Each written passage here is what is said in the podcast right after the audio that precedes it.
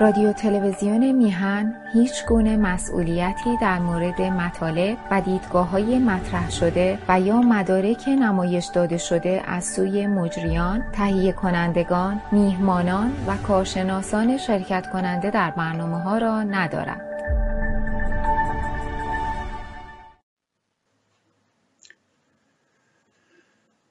درود به همیهنان گرامی درود به یاران و همراهان ارجمند برنامه های در شناخت هویت ملی و همچنین شناخت تاریکی ها و روشنایی های آن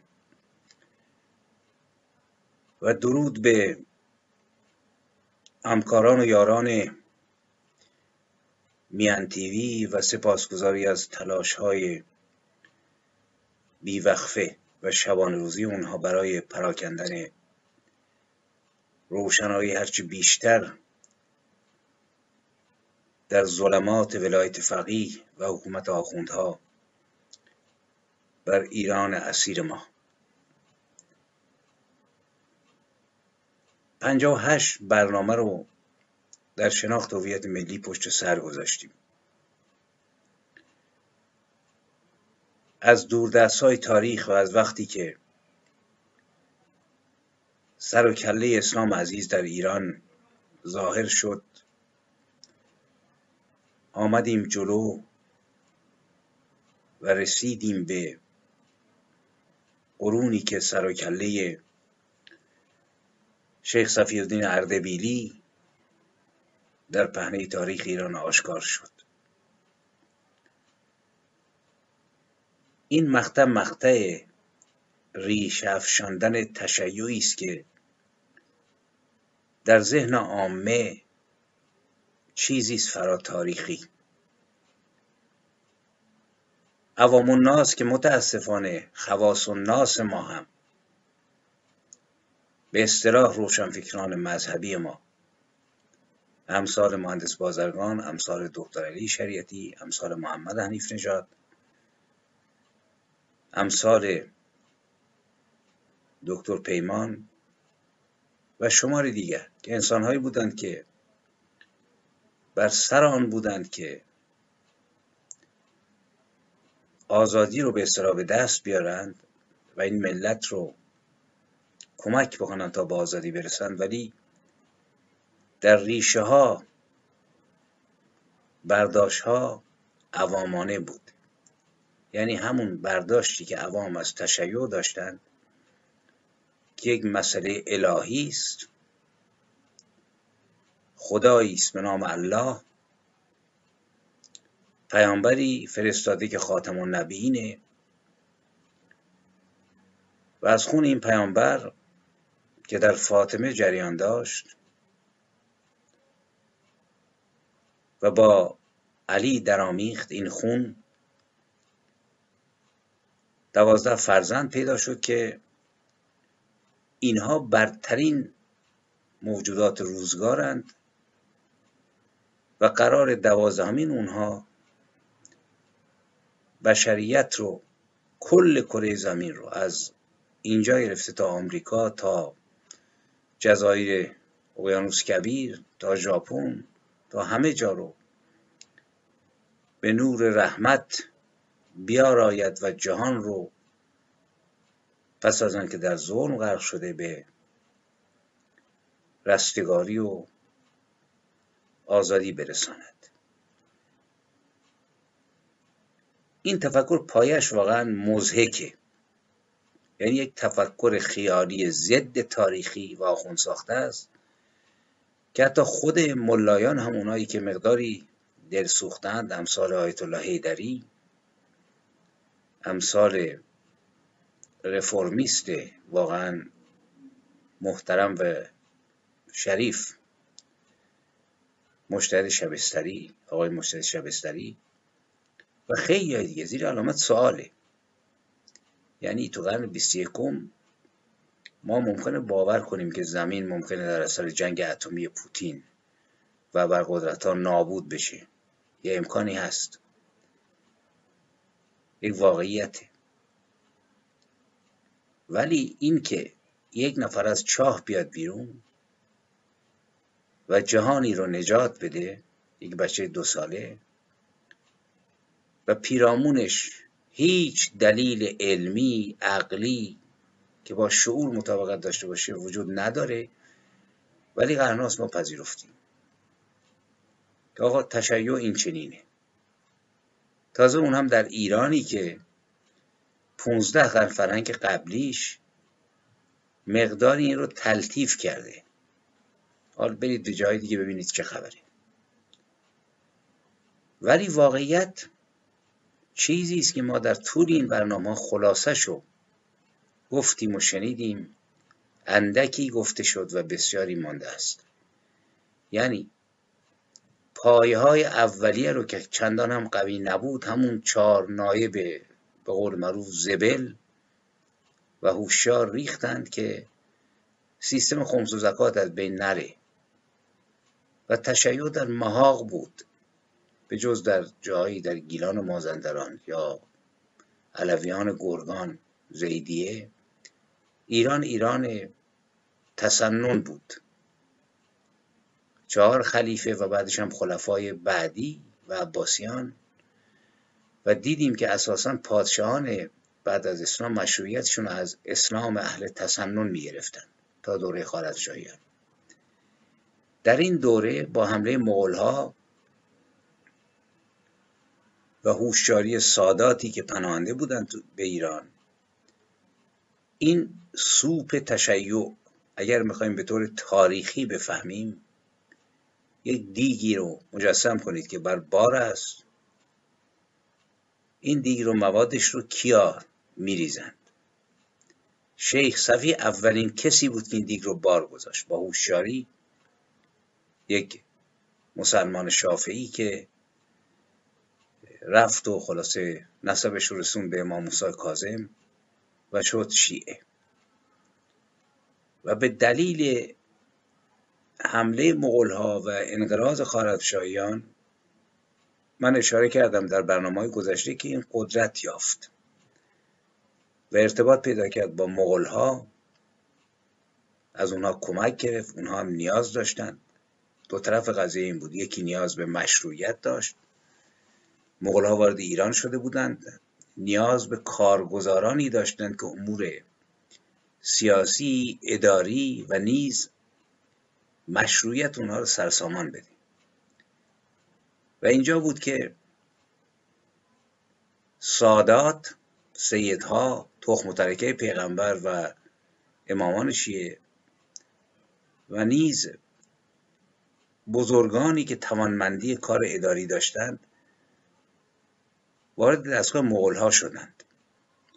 مغول ها نیاز به مشروعیت داشتند به خصوص بعد از چنگیز خان دوره ایرخانان همونطوری که خارزمشاهیان نیاز به مشروعیت تایید خلیفه عباسی داشتند مغول ها برای اینکه پروبالشون رو باز کنند نیاز داشتند که کسانی اونها رو تایید بکنند و اینان بزرگانی بودند که مسلمان بودند. و نیز کسانی مثل شیخ صفی. اینجا ما با کسانی مثل وزرای دوره مغول سر و کار داریم که ایرانی بودند. کمک می‌کردند به سادات. به شیخ صفی و سادات و به خصوص خانواده شیخ صفیتون هر ببینید و بالاخره در پیرامون این دیگ آشی که به طور تاریخی داره پخته میشه من تاکید می‌کنم. تشیع این چنین سر و کلش پیدا شد. هیچ چیز آسمانی درش وجود نداره. آخوند هر آنچه می‌گوید از کرامت و معجزه و حدیث چرند است و یاوه. تنها معجزه‌ای که رخ داده ظهور حکومت ملایان هست که پوست ملت رو کنده. مدت 43 سال ما این معجزه رو در این می‌بینیم. بروید. تاریخ پیش رو و پشت سر است. بگردید. اگر کرامتی دیدید اگر خیری دیدید از آخوند از سید از اسلام عزیز حتما مرا هم خبر کنید تا من هدایت بشم. ولی اگر ندیدید برویم از جهانی از خرافات یاوه ها به سرزمین شیخ صفی الدین اردبیلی به آذربایجان و در کنار دیگ شیخ صفی رو ببینیم. با قازان خان با سلطان محمد خداونده که مسلمان شده بودند. با آخوندهای شیعه مثل علامه هلی و دیگرانی که مشروعیت دادند به مغلها و قدرت گرفتند از مغلها ثروت و قدرت و سرگذشت خاندان شیخ صفی یکی از روشنترین هاشه دوره مغل رو من اشاراتی کردم. برویم به دوره تیموریان. دوره تیموریان رو من گفتم که ماجرا ادامه پیدا, پیدا کرد. به خصوص که یک برگ برنده تری در دست سیدها آخوندها صوفیان اردبیل و جانشینان شیخ صفی الدین قرار گرفت و اونم این بود که تیمور یک مسلمان تمام ایار بود. ممکنه ما خوشمون نیاد. تیمور هنفی بود. قرآن را از حفظ داشت و اساسا جهانگشایی های خودش رو با سس اسلام خوشمزه می‌کرد. او یک قاضی بود یک قضا کننده مثل محمد مثل علی. شبیه هم ممکنه نباشن ولی تو کار کرد. او به خاطر گسترش اسلام سرکوب شرک و کفر بود که ادعا داشت. لشکرکشی می‌کنه و صدها هزار نفر رو از نعمت زندگی محروم کرد بنابراین در هیته کسی که معتقد است که محمد خاتم النبیینه که تیمور معتقد بود و در هیته کسی که قرآن می‌خونه قاری دائمی قرآن داره در کاخ خودش مقابر امامان و سادات رو تعمیر می‌کنه خلاصه جذب شدن و همراهی راحت تره.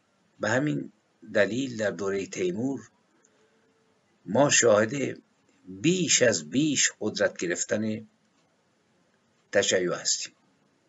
یعنی دیگه آش گرامی که شیخ صفی بار گذشته و قازانخان مغل خلاصه سبزیجات و گوشتش رو ریخته توش و نخود لوبیاشو سلطان محمد خداونده آماده کرده و امثال علامه هلی دور دیگ ایستادن.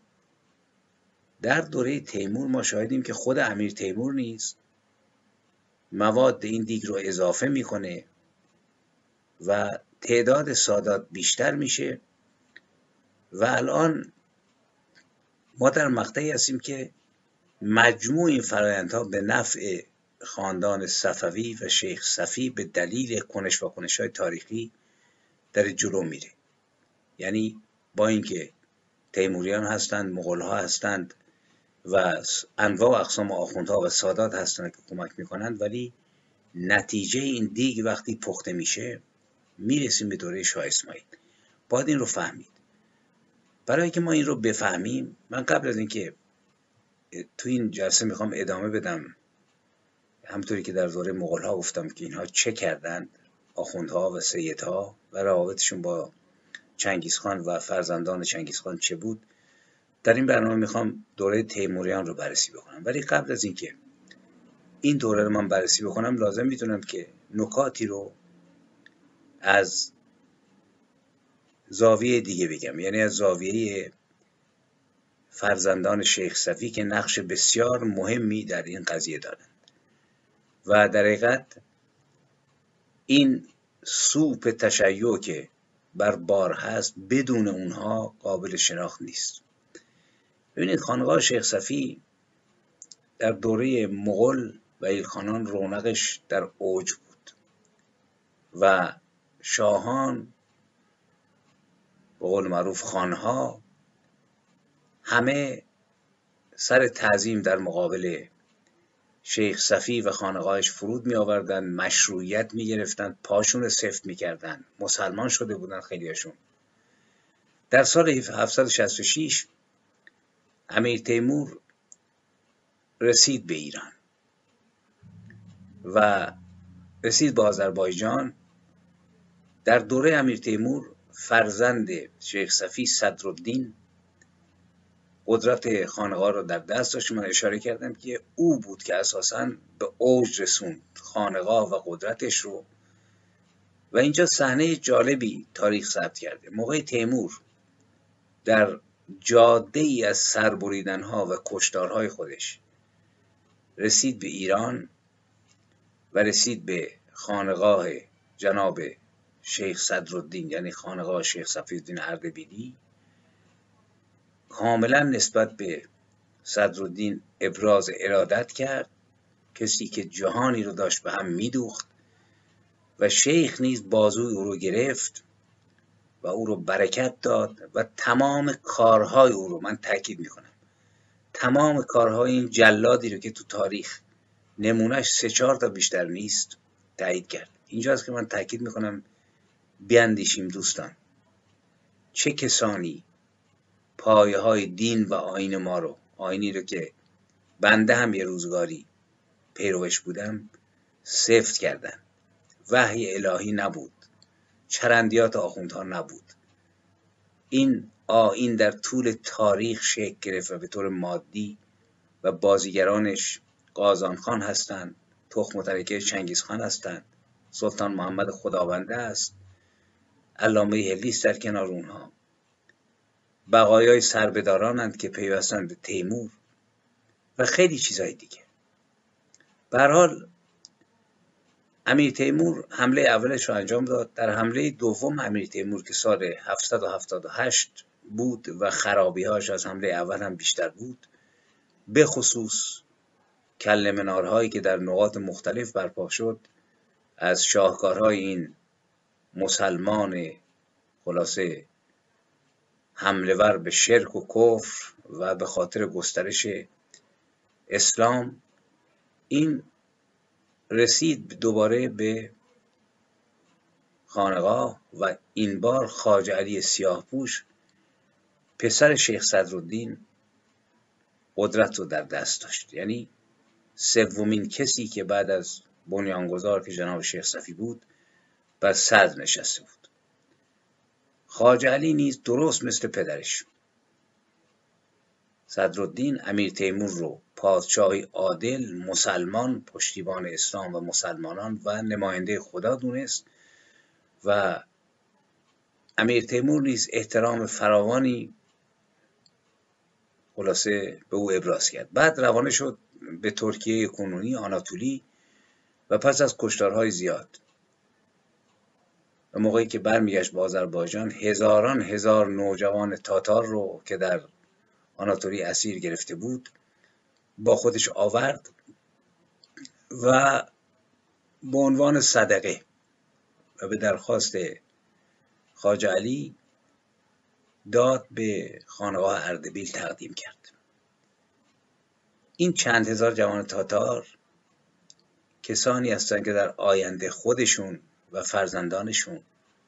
قرار است ارتشی رو تشکیل بدن که ایران سنی شده رو که نه قرن بود سنی بود به ضرب شمشیر و تبرزین ها و ساتورهای اینها و کشتار عمومی مردم ایران شیعه بکنن. در آینده خواهیم دید. اینها هسته اولیه قزلباشانی هستند که تبدیل به ارتش شاه اسماعیل صفوی شدند و ایران رو چهرش رو عوض کردند. بعد از این جناب سومین به اصطلاح نفر خاجلی سیاپوش در سال 806 ابراهیم پسر خاجلی رسید به ریاست خانقاه اردبیل. آذربایجان در این دوره در دست قره یوسف قرقویونلو بود. قره یوسف به ابراهیم ارادت بسیار داشت و کمک مالی می‌کرد و سرانجام ابراهیم در سال 826 درگذشت و اینجا یک جنگی بر سر ریاست بین اولاد شیخ صفی آغاز شد که سرنوشت نه تنها خانقاه رو تغییر داد بلکه سرنوشت ایران رو نیز تغییر داد. وقتی که این جنگ شروع شد از یک طرف جعفر برادر ابراهیم می‌گفت من باید ریاست خانقاه رو به بگیرم.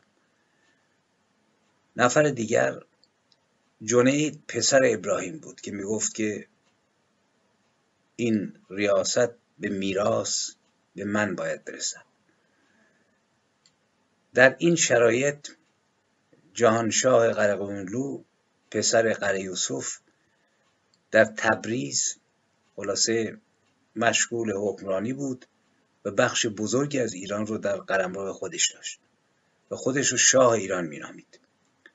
جهانشاه جانب جعفر رو گرفت که بزرگتر بود و جنگی رخ داد و جنید از جعفر شکست خورد و این جناب که شکست خورده بود بعد از اون مجبور شد که ایران رو ترک بکنه و در حقیقت بگریزد ولی همراه با او تعداد زیادی از همون کسانی رو که تیمور بخشیده بود به خانقاه تاتارها اونها رو با خودش برد به آناتولی و در این سفر بود که سفری که ظاهرا فرار بود ولی نهایتا نقش مثبتی ایفا کرد که در آینده من صحبت خواهم کرد که وقتی رفت اونجا به سرزمینی که یک جنبش های شبیه جنبش شیخ صفی اینجا وجود داشت و پیروان اون به دلیل کشتار و مردن رهبرانشون در حقیقت بی رهبر بودند و شیخ جنید تونست اونها رو جذب بکنه. در این باره صحبت خواهم کرد. و سرنوشت ایران رو در حقیقت از تسنن به طرف تشیع با تفکر قزلباشی بکشاند. و وقتی رفت رفت در حقیقت در اونجا و دید در میان تاتارها نوعی مذهب تشیع که آمیخته با نیاپرستی است وجود داره و شیوخ این طریقت. توانسته بودن قدرت زیادی کسب بکنن و جنید نیز همین راه رو رفت من در آینده بهش خواهم پرداخت. ولی قبل از اون ما باید برای اینکه تمام اجزای این دیگ رو قشنگ بشناسیم برویم و ببینیم که این تیمور و فرزندانش و سادات و شیعیان به رهبران در اون موقع چه می‌کردن؟ دوره تیمور دوره گسترش قلمرو و امیر تیمور بود. دوره تخریب. دوره قتل مردم شهرها. و یکی از نقطه عطفهای تاریخ ایران است تیمور به نحو عجیبی موفق شد. یعنی سرزمین هایی که گرفت کمتر کسی توانسته در طول تاریخ در سراسر جهان اینقدر موفق باشه. کسانی که دست به تحقیق زدند تا ببینند علت این پیروزی ها چی بود؟ به این نتیجه رسیدند که مواضع اعتقادی و بردهای اجتماعی تیمور هست که به اون امکان رو داد که در جنگ های خودش موفق بشه و در این رابطه رسیدند به این که تیمور به خصوص با توجه به سادات شیعه سادات که پیروان به فرزندان محمد بودند فرزندان خونی. نقش بسیار مهمی در پیروزی های تیمور داشتند این یکی از نکات مهمیه که ما باید بفهمیم و بدانیم که این دیگی که بار گذاشته شده چه کسانی آشپزهاش بودند. یعنی در کنار التالا دیدیم شیخ صفی و فرزندانش هستند. سادات هستند. برخی از بزرگان شیعه و نیز تیمور. این بار خودش چون تیمور برخلاف چنگیز از آغاز مسلمون بود و سفت و سخت معتقد بود. تیمور به سادات توجه بسیار زیادی کرد. سادات منتصب بودند به پیامبر. محمد پیامبر مورد علاقه تیمور نیز بود و تیمور خوب می‌فهمید که بخشهایی از مردم به سادات به خاطر پیامبر احترام می‌ذارند چون سادات منتصبند به پیامبر و چون مورد اعتبار و اعتنای مردمند می‌تواند به کمک اونها قدرت خودش رو افزون بکنه. باز ماجرای مشروعیت که تیمور داشت چون مسلمان بود ولی می‌توانست اون رو گسترش بده و نیز از این ور اقتدار و قدرت طلبی سادات و پورپرستی اونها در تاریخ واقعا ما وقتی که دنبال می‌کنیم حیرت آوره. و به همین دلیل هم است که باید علت توجه تیمور رو که به راحتی خون میریخت میکشت در پی قدرت به این قشر از این زاویه میشه فهمید چرا اینقدر احترام خاص برای سادات قائل بود و چرا سادات کمک فراوانی کردند که تیمور تقویت بشه و اعتبارش بیش از بیش بشه. نوشتند که سادات در آغاز کار اخبار بسیاری از سرزمین های مختلف رو برای تیمور ارسال می کردند یعنی در حقیقت کار جاسوسی لشکرکشی های تیمور رو سادات به داشتن. این رو من لینکش رو خواهم گذاشت. دو تا از استادان ارجمند به اسم دکتر علیرضا کریمی و ابراهیم فتی اسلام فتی سلام تحقیق بسیار جالبی کردن توی زمینه که واقعا خواندنی است. و من جمله اینها نیز اشاره کردند که اخبار نظامی سرزمین های مختلف رو سادات برای تیمور ارسال می‌کردن سیستم همین وزارت اطلاعات تیمور رو اینها داشتن و این اخبار تیمور رو در لشکرکشی ها فراوان کمک می‌کرد. و همچنین سادات پیک های بودند که از طرف تیمور می‌رفتند به سراغ فرماندهان به سراغ بزرگان شهرها تا اینها در مقابل تیمور دفاع نکنند و تسلیم بشند و سادات مردم و نمایندگان مردم رو مجاب می‌کردند و به همین دلیل تیمور راحت خلاصه به فتوحات خودش می‌رسید. حالا ممکنه برخی به خصوص آخوندها. تو نوشته هاشون می که آقا موجب شد که تیمور کمتر خون بریزد. تیمور مردم رو نکشد ولی اینطوری نیست. تیمور کار خودش رو می‌کرد و سادات نیست کار خودشون رو در هر حال این واقعیته که سادات قبل از تیمور در میان مردم محبوب بودند بخشایشون و این محبوب بودن بود که نظر تیمور رو جلب کرد. حتی قبل از تیمور سادات به دلیل همین امکاناتی که داشتن به دلیل کشش مردم بهشون تونستن در گیلان یه حکومتی ایجاد بکنند که تقریبا دویست سال دوام پیدا کرد و حتی در دوره تیمور هم تایید شد. باید رفت و خواند و دید که نقش سادات چی بوده. مثلا آثار خانمیر رو وقتی ما می‌خونیم نوشته که تیمور در رمضان سال 771 به مساعدت عمرا و سادات ببخشید. عمرا و سادات و علما و اعیان ماورا نهر در برق تاجگذاری کرد. یعنی در تاجگذاری تیمور.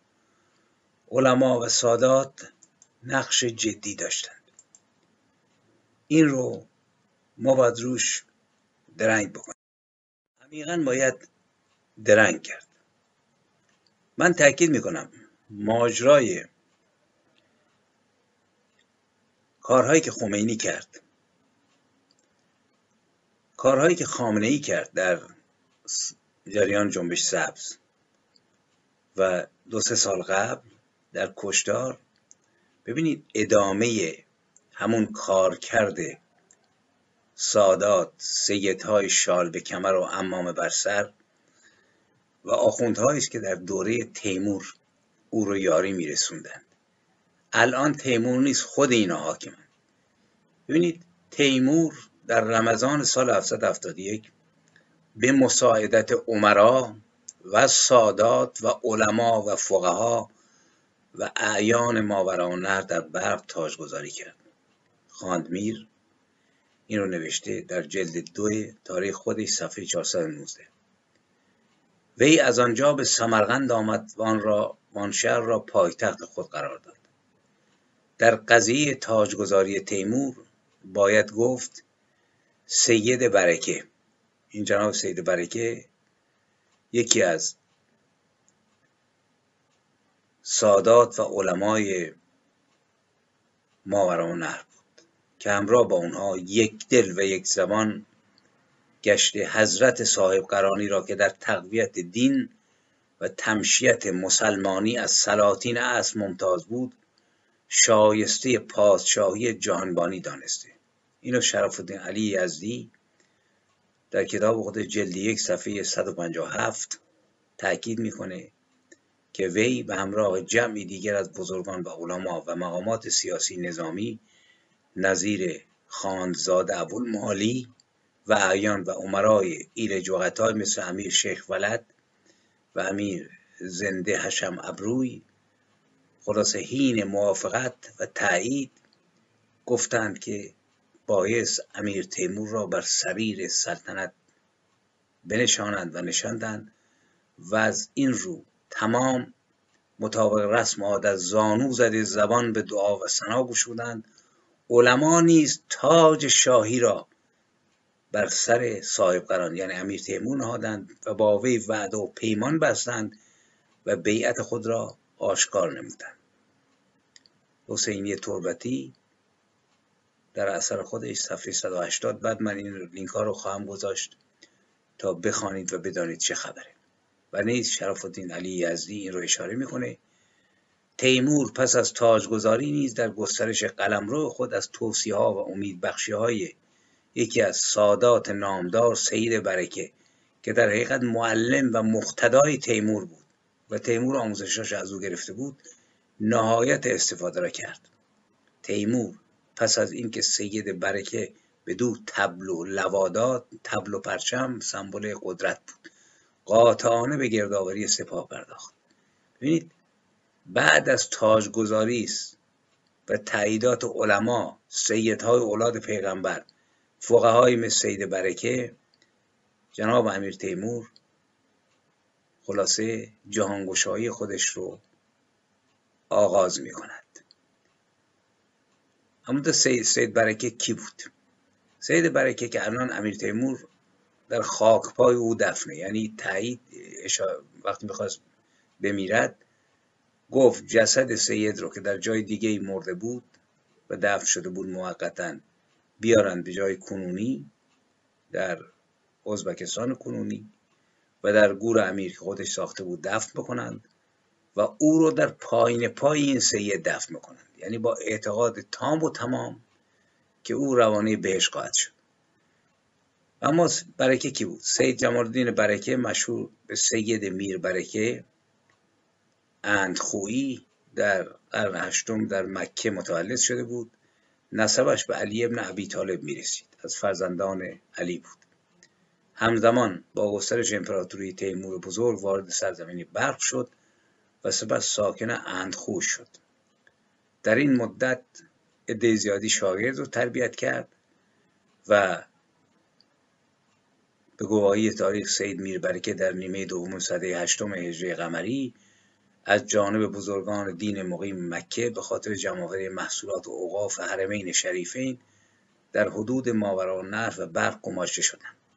صادق بود شجاع بود و خلاصه سرانجام ایشان ملاقات می کند و با احترام خاص رهبر و مشاور و استاد تیمور جهانگشا می گردد خلاصه بعد معجزات فراوان که آقا این سید معجزه می‌کرد در یکی از جنگ که تیمور می‌خواست شکست بخوره به شیوه پیغمبر که تو جنگ احد بود مثل که یه مش خاک پاشید به طرف دشمن او هم همین کار رو کرد و تیمور پیروز شد.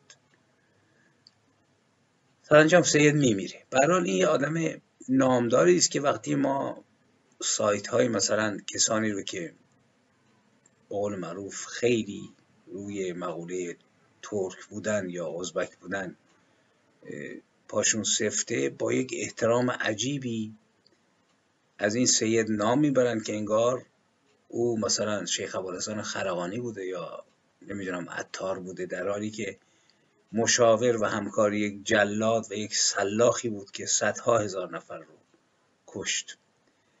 یکی دیگه از این سیدایی که با تیمور بود سید عزالدین هزار جریبی بود که ایشون هم از دودمان سادات مازندرانی است که در دوره امیر تیمور و شاهرخ امیر بود و بخش زیادی از مازندران رو در اختیار داشت و در رابطه بود با خاندان مرعشی که اونام سادات بودند و قدرت زیادی در ناحیه شمال داشتند.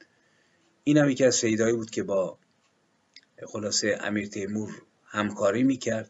نوشتن که موقعی که تیمور داشت از یورش هفت سالش شروع کرده بود و از سمرقند راهی غرب شد وقتی رسید به حوالی منطقه اونها به امیر تیمور گفتن در پشت این کوه ولایتی است که نام حاکمش میر اماد الدین می باشد امیر تیمور گفت چرا سید حاضر خدمت نشد؟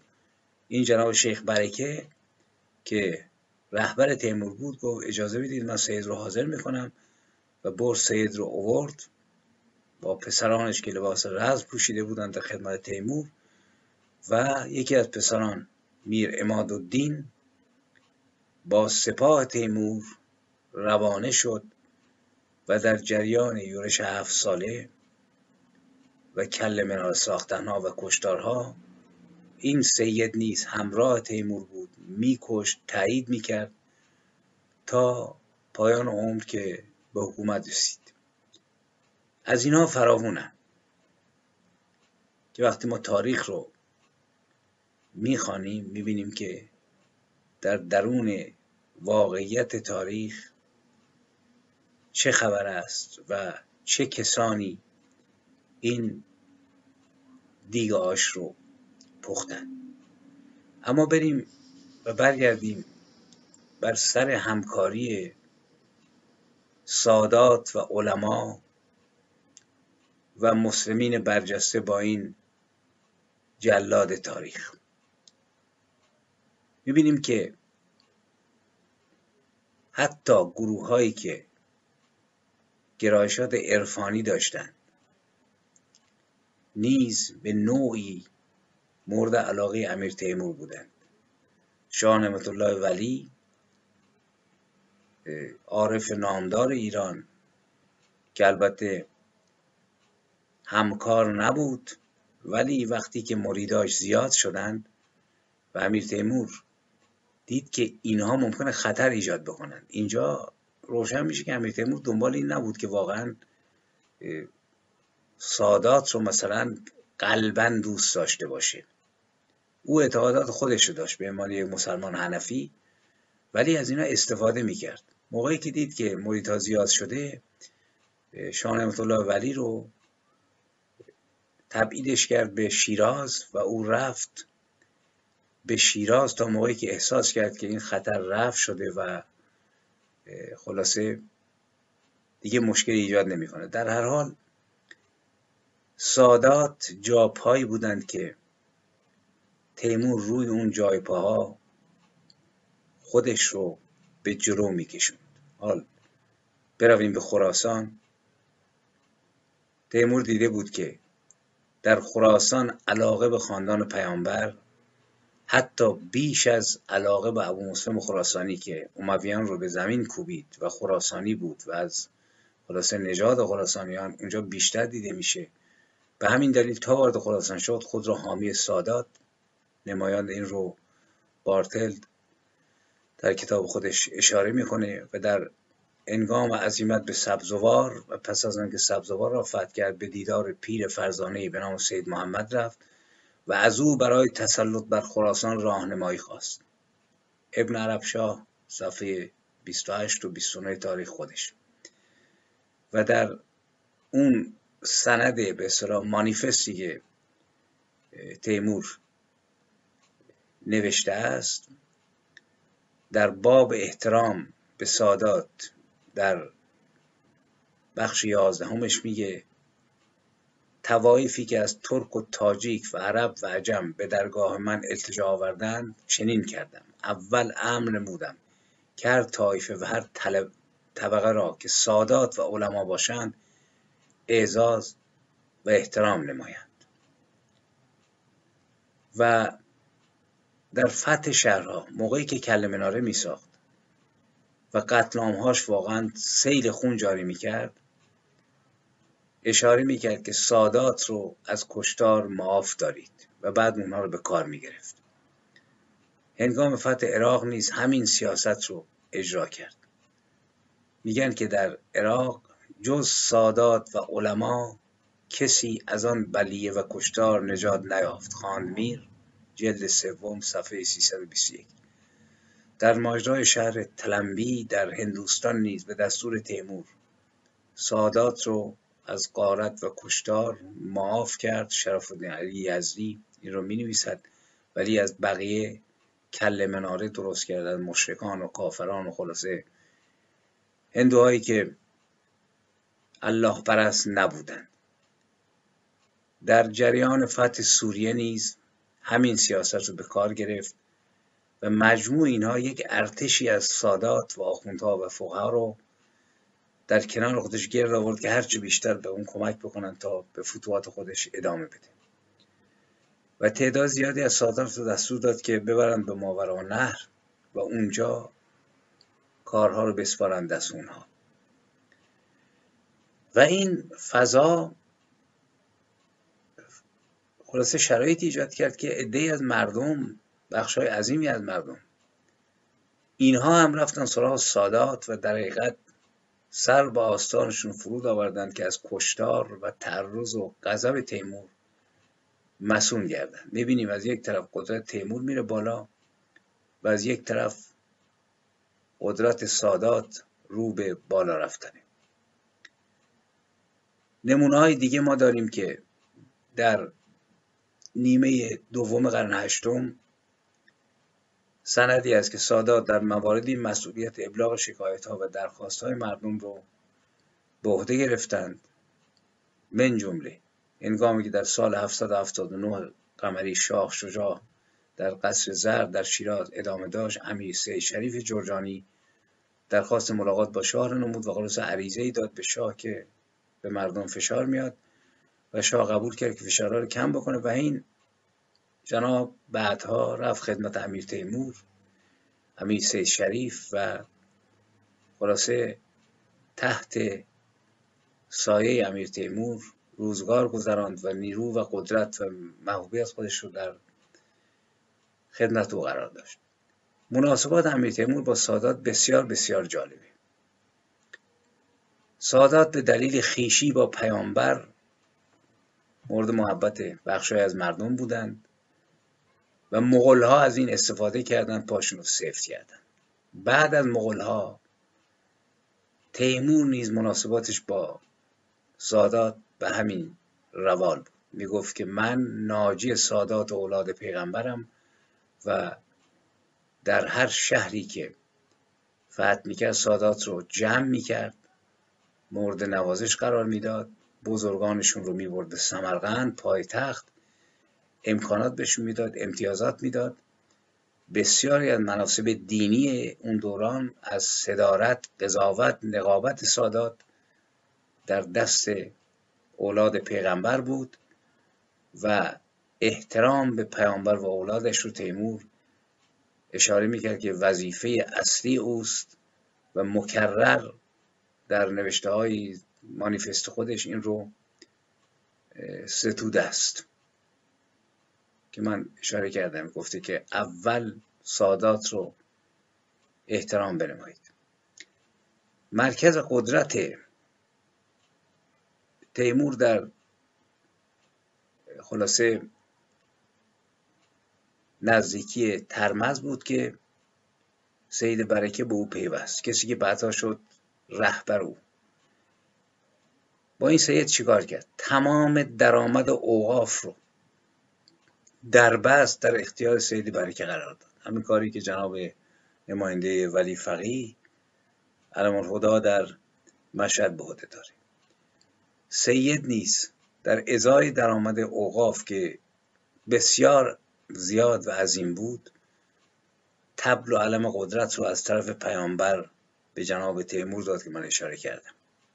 این رو خیلی ها از شامی سمرغندی در آثار خودشون اشاره کردند که این بده سون چگونه بود. و آخوندهای مثل سید برکه سید ابوالمالی سید علی اکبر از خانزادگان ترمز کسانی بودند که بر قدرت تیمور افزودند و در مراسم تاجگذاریش در حقیقت قدرت شرعی رو با قدرت نظامی تیمور در هم آمیختند. و این ماجرای رابطه سادات با تیمور چنان بود که دستور داد که حافظ ابرو می در جلد دو کتاب خودش صفحه 837 این طبقه یعنی سادات اجازه داشتن هر وقت بخواهند به دربار آماده شد نمایند و ضمن مطلع شدن از اخبار داخلی دربار در بسیاری از جریان های سیاسی ایفای نقش کنند و نیز اخبار خارج رو به تیمور برسانند. تیمور همیشه آنها را به حضور میپذیرفت و با آنان دمساز می‌شد. بسیاری از شفاعت ها رو سادات انجام می‌دادند و حتی موقعی که سادات اومدند که گفتن مردم اعتراض کردند که خونه هاشون رو خراب کردند چون می‌خوان خیابانی رو خلاصه گسترده بکنن تیمور عصبانی گفت سمرقند مال منه اونا چیکارن ولی وقتی که سادات خواستند که خلاصه زیانهایی که مردم وارد شده بپردازند تیمور قبول کرد و موضوع رو بررسی کرد و گفت تاوان این رو می‌پردازم. نقش سادات در پیروزی تیمور غیر قابل چشم پوشی است. اینها در حقیقت بزرگترین منادیان و بزرگترین خدمتگزاران پیروزی های تیمور بودند و اکثر تاریخ نویسان این رو تایید می کنند من جمله سندی است که میر سید شریفی جرجانی که اشاره کردم. در مکتوب یکی از بزرگان فقها و علما بود که حالا میگم چه کارهایی کرد. نامه به تیمور نوشت و او را مروج و مجدد دین اسلام معرفی کرد که از طرف خدا برای این امر برگزیده شده و به وی اذن دخل و تصرف در امر ملک و دنیا داده است. این جناب مروج دین است از طرف یکی از بزرگترین فقها و علمای مسلمان. حال این بابا کیست؟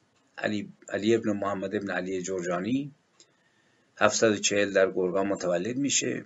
816 در شیراز میمیره. ایشون از بزرگترین نامداران علم کلام حکمت و ادب و منطق بوده و در میان آخوندها الان هم از اعتبار بسیار برخورداره. و شیعه بود و میسه شریف معتقد بود که فردگرایان شیعه و سنی تصویری که از اسلام ساختند یک پارچگی اسلامی رو خراب کرده.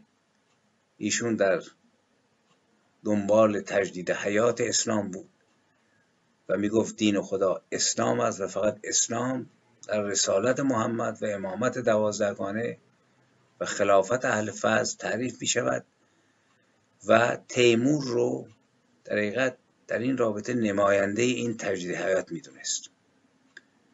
شاگردهایی خیلی گردن کلوفی داشت. سعدالدین تفتازانی قطب الدین رازی از شاگردان او بودند و بحث های سر مذهبش از عده میگن حنفی بوده ولی عده زیادی معتقدند که او شیعه بوده. کتاباش کتابایی است که الان هم تدریس میشه در حوزه ها رساله کبرا فی المنطق. رساله در مراتب وجود رساله مبدا و و یکی از کتاب های معروفش صرف میر هست که الان هم صرف و نحو مشهور طلاب هست که در دروس حوزوی استفاده میشه. ایشون یکی از کسانی که کنار امیر تیمور بود و می‌گفت که خدا کلید دنیا و آخرت رو داده به دست سرکار که تا می‌توانید بکشید. و این چنین بود که این فاتح خونریزی که واقعا هیچ کس جرأت نمی‌کرد که در مقابلش نفس بکشه به مدد سادات و بزرگان دین و فقها موفق شد که ادامه بده به کشتارهاش و فتوحاتش و در هر شهری که می‌رفت نخست می‌رفت به سراغ سادات در سبزوار. در ابتدا به دیدار سید محمد سربداری رفت. در همون شهری که موقعی مردم شورش کردند از سرهای مردم منارها ساخت. و نیز همین سادات بودند که علی معید رو که آخرین امیر سربدار بود به تسلیم فراخواندند و اون نیز رفت به عنوان یک مبارز در خدمت امیر تیمور و کشته شد در همون معیت و رکاب امیر تیمور و به قول معروف در خدمت یکی از کسی که آمده بود اسلام رو رشد بده به شهادت رسید. نمونه های پیک بودن این سادات در تسلیم کسانی می‌خواستن مقاومت بکنند فراوانه. در سیستان در سال 782 ابتدا سید محمد رزی رو با خودش آورد و به سراغ حاکم فرستاد و گفت که تسلیم بشه و او نیز قبول کرد و سیستان رو تسلیم کرد. در یورش پنج ساله به ایران سید برکه رو فرستاد نزد کمال الدین مرعشی حاکم مازندران که تسلیم بشه و این منطقه تسلیم شد. البته تیمور کار خودش رو می‌کرد تو کشتارها. ولی بزرگان و سادات جان سالم به در می بردن. این گوشه ای از رابطه ها هست. حالا من اشاره کردم به سید برکه یا میسه شریف جورجانی ولی باز هم هستند. بزرگان سادات علما و فقهایی که باز تاکید می‌کنم همیانان گرامی. توجه داشته باشید که اگر این بحث رو من می‌کنم نمی‌خوام با سرهم کردن فقط آمار و ارقام و اسامی خلاصه گوش ها رو پر بکنم و خستتون بکنم.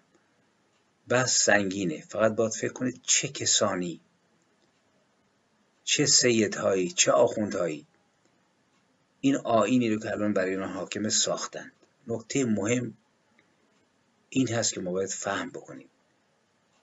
زیرا بدون این فهم ما نمی‌تونیم. این بار سنگین و آلوده و مسمومی رو که هست و نیست ما رو آلوده کرده عواطف ما رو احساسات ما رو بزرگان ما رو پیشتازان ما رو. شما حساب بکنید اگر مثلا این دانش که به مدد همین حکومت لجن موجب شد که افراد فکر بکنند و شک بکنند پنجاه سال شست سال هفتاد سال قبل به گوش علی شریعتی رسیده بود.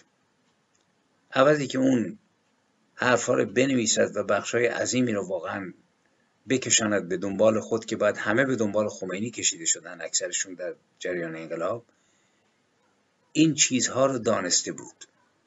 اون موقع نمی گفت که آری در زیر قراردادهای استعماری امضای روشنفکران هست ولی امضای یک آخوند نیست. خب می‌تونست هم موقع بهش بگه ببینه آخونده کاری ای نبودن که قرارداد استعماری امضا بکنن. نشسته بودن روزه میخوندن. تو انتظار داری مثلا فلان شیخ بیاد قرارداد امضا بکنه. خب به همین دلیل کارگزاران حکومت امضا می‌کردن. ولی بهتر بود که تو به جای این که دنبال قرارداد استعماری هستی که امضای آخون زیرش نیست بروی و دنبال شیخ برکه دنبال میر شریفی جرجانی و نیز دنبال مثلا میر سید علی همدانی یکی از بزرگان سادات و علما که توسط تیمور به سمرقند آورده شد. ایشون شاگرد شیخ شرف الدین محمد ازغانی بود از اقتاب صوفیه زمان و تیمور به او اجازه داد تا برای تبلیغ عقاید خود به خارج از قلم رو سفر کند. سید رفت به کشمیر و اونجا اسلام خودش رو رواج داد. جامی در رساله خودش می در صفحه 447 یا سید برهان الدین اشرف ابن مبارک شاه او نیز از سادات جلیل القدری بود که مجالس درس و فتوای او رونق بسیار داشت و در خدمت امیر تیمور بود در سال 803 از دنیا رفت و انواع گردن کلفتایی که در خدمت امیر تیمور بودند اینها رو وقتی ما می‌شناسیم می‌فهمیم که هیچی از دین و آین خودمون نمی‌دونستیم. و نشستیم. مثلا ماه رمضان است آقا روزه بگیرید. در مملکتی که نون کافی مردم نمی‌رسه. و ما هنوز نمی‌خوایم بدانیم چه کسانی منادیگران این آین بودند. چه کسانی سازندگان بودند. چه مناسبی داشتند. این جناب سادات موقعی که ملت ایران رو از سرهاشون مناره درست می‌کردن مقام نقابت مثلا که مدیریت امور سادات رو داشتند در دست اینها بود. دار و سیاده های زیادی درست کرده بود. امیر تیمور برای سیدها که اونجا بخورند و بخوابند و گزارش بدند و مردم رو کنترل بکنند. برویم و نوشته های فسیح خوافی رو بخوانیم که کارکرد سادات رو بشناسیم.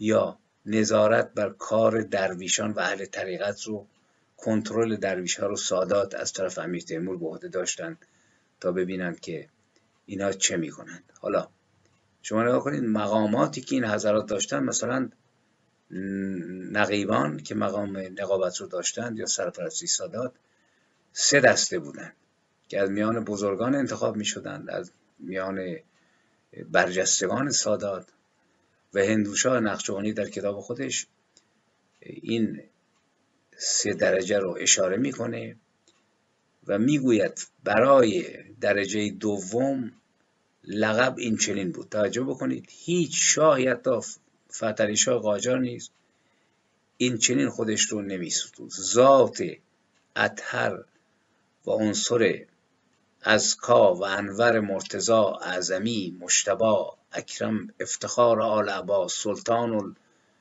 سادت الازام و نقباء نتیجت الرسول و سبت البتول حایز السادات منیل معاصر معاصر و المناقب مزین المراتب و المناسب نظام الحق و الملت و الدین وارث علوم انبیا و مرسلین. این فقط سه متر لقب درجه دوم نقبا بوده. حال حساب کنید که این حضرات چه سلطنتی در دوره خودشون راه انداخته بود. شیخ الاسلام ها نیز از سادات بودند که مسئولیت های فراوانی داشتند و می‌گوید که یکی از سادات زیغت را به صدارت اهل اسلام مقرر کردیم که ضبط اوقاف نماید و متولیان تعیین کند. این رو حرف تیموره.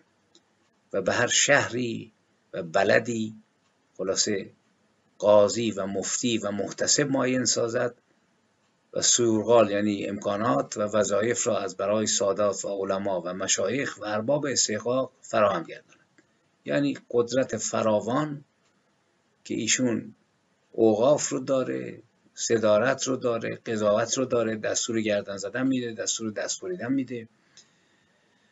و خلاصه ریاست دینی جامعه رو جناب تیمور می سپارد به اولاد گرامی پیغمبر و این نشون میده که دستگاه دولتی تیمور رو نه مردم عادی به قول جناب شریعتی که امضا زیر هیچ کسی نیست بلکه در دستگاه تیمور تمام پست های دولتی رو یا اینها به عهده داشتند یا نفوذ داشتند و حتی ممکن بود به مقام وزارت که عالی ترین منصب دولتی به حساب می اومد برسند.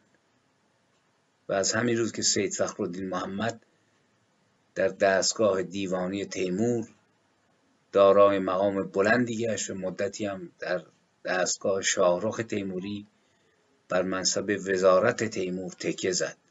می‌بینیم که تیموریان با اولاد پیغمبر خیلی خوب چفت و جور هستند مشروعیت دینی تیمور رو خیلی خوب اینها خلاصه کنترل کردند و برپا کردند و سر و سامان دادند و طرف مقابلم تا دلشون خواست بهشون قدرت و پول و امکانات داد. ولی برای ما چیزی که رسید همون فلاکت و برای توده های مردم خرافات چرندیات کنترل ذهن و عقل ما بود که آشش رو دیگه آشش رو جناب شیخ صفیدین اردبیلی و صدرالدین موسا و حسن سیاپوش و شیخ شنید دیگه آش رو برپا کردند و بعد سادات اومدند و در کنار اونها همکاری هماهنگی کردند مغول ها اومدند تیموریان اومدند و این دیگ همچنان بر سر بار است و قل قل در حال جوشیدن تا برسد به دوره که اینها کنترل کل مملکت رو در دست بگیرند. و آین ما این است همیانان گرامی. از آسمان نیومده. بر اساس چیزهایی که آخوندا میگن درست نشده. کرامتی درش نیست. دست ساز ملایان هست دست ساز سادات هست. دست ساز امیر تیمور گورکانی است. دست ساز چنگیزخان مغول هست. و مصیبت همینجاست یعنی یک بیداری کامل ما لازم داریم. با رنگ کردن این دیوار با کمک نواندیش که ممکنه آدم خوبی هم باشه. دل سوخته باشه. با تعمیر این دیوار چیزی عوض نخواهد شد. باید این بنا رو شناخت که معمار و بنایانش چه کسانی بودند. رویاهای ما نیست. خرافات آخوندها نیست. مزخرفات که روی منبرها میگن نیست. این رو معمارانش همین های بودند که من اشاره کردم. و باز هم بیشتر اشاره خواهم کرد. الان وقت اون رسیده که ما برویم سراغ خارج از مرزها و با شیخ جنید برویم به آناتولی و ببینیم که تشیع اونجا چطور با درآمیختن با اندیشه های شیخ بکتاش و امثال اونها قلیز شد و شیخ شنید این مواد رو آورد و ریخت تو دیگی که بر پا بود و آبگوش رو به مرحله کمال رسون تا قابل خوردن بشه و در طول قرنها ما رو بکشونه به مسمومیتی که در سال 57 فریاد مرگ بر شاه درود بر خمینی برآوریم و خنجر به پشت میان خود بنشانیم. خنجری که هنوز هم در از زخمش خونی میریزه. و متاسفانه بعد از چهل سال چهل و سه سال هنوز نیست ما حقیقت رو در نیافتیم و هنوز نیست حاضر نیستیم اعتراف کنیم که چیزی نمی‌دانستیم از خرد و کلانمون که چه داریم بر سر ایران میآوریم و چه جلادانی رو بر سر کار میآوریم که به مراتب اگرچه زادگان چنگیز و تیمور و شیخ صفی اردبیلی و شیخ جنید هستند ولی در رنده تر از دارن عمل می‌کنن و ایران رو واقعا کشیدن به عرصه یک تراژدی عظیم که باید این رو فهمید و باید برخواست که اگر بر نخیزیم لعنت تاریخ نصار همگان خواهد شد. برای اینکه اگر خانه فرو ریخت دیگر نمی‌توان در آن زیست. پس تا فرو نریخته بدانیم هویت خود رو باز یابیم بخوانیم سنگینی ها رو تحمل کنیم و در روشنایی شناخت بتوانیم به نوردی راستین با کسانی که مثل کنه شطوری چنگالاشون رو در دل و ایران فرو کردند. بتوانیم با آنها در بیافتیم و سرزمین خودمون و ملت خودمون رو به کمک خودشون نجات بدیم. در آینده من خواهم گفت, گفت که شیخ شنید در آناتولی چه کرد و موقعی که به ایران بازگشت چه موادی رو به این دیگ جوشان قلقل کنان تشیع در کنار مغول در کنار تیموریان اضافه کرد. پس تا درودی دیگر با شما بدرود می‌گویم. شاد باشید و پر امید و رزماور در راه رهایی ایران عزیز و ملت بزرگ و شریف ایران.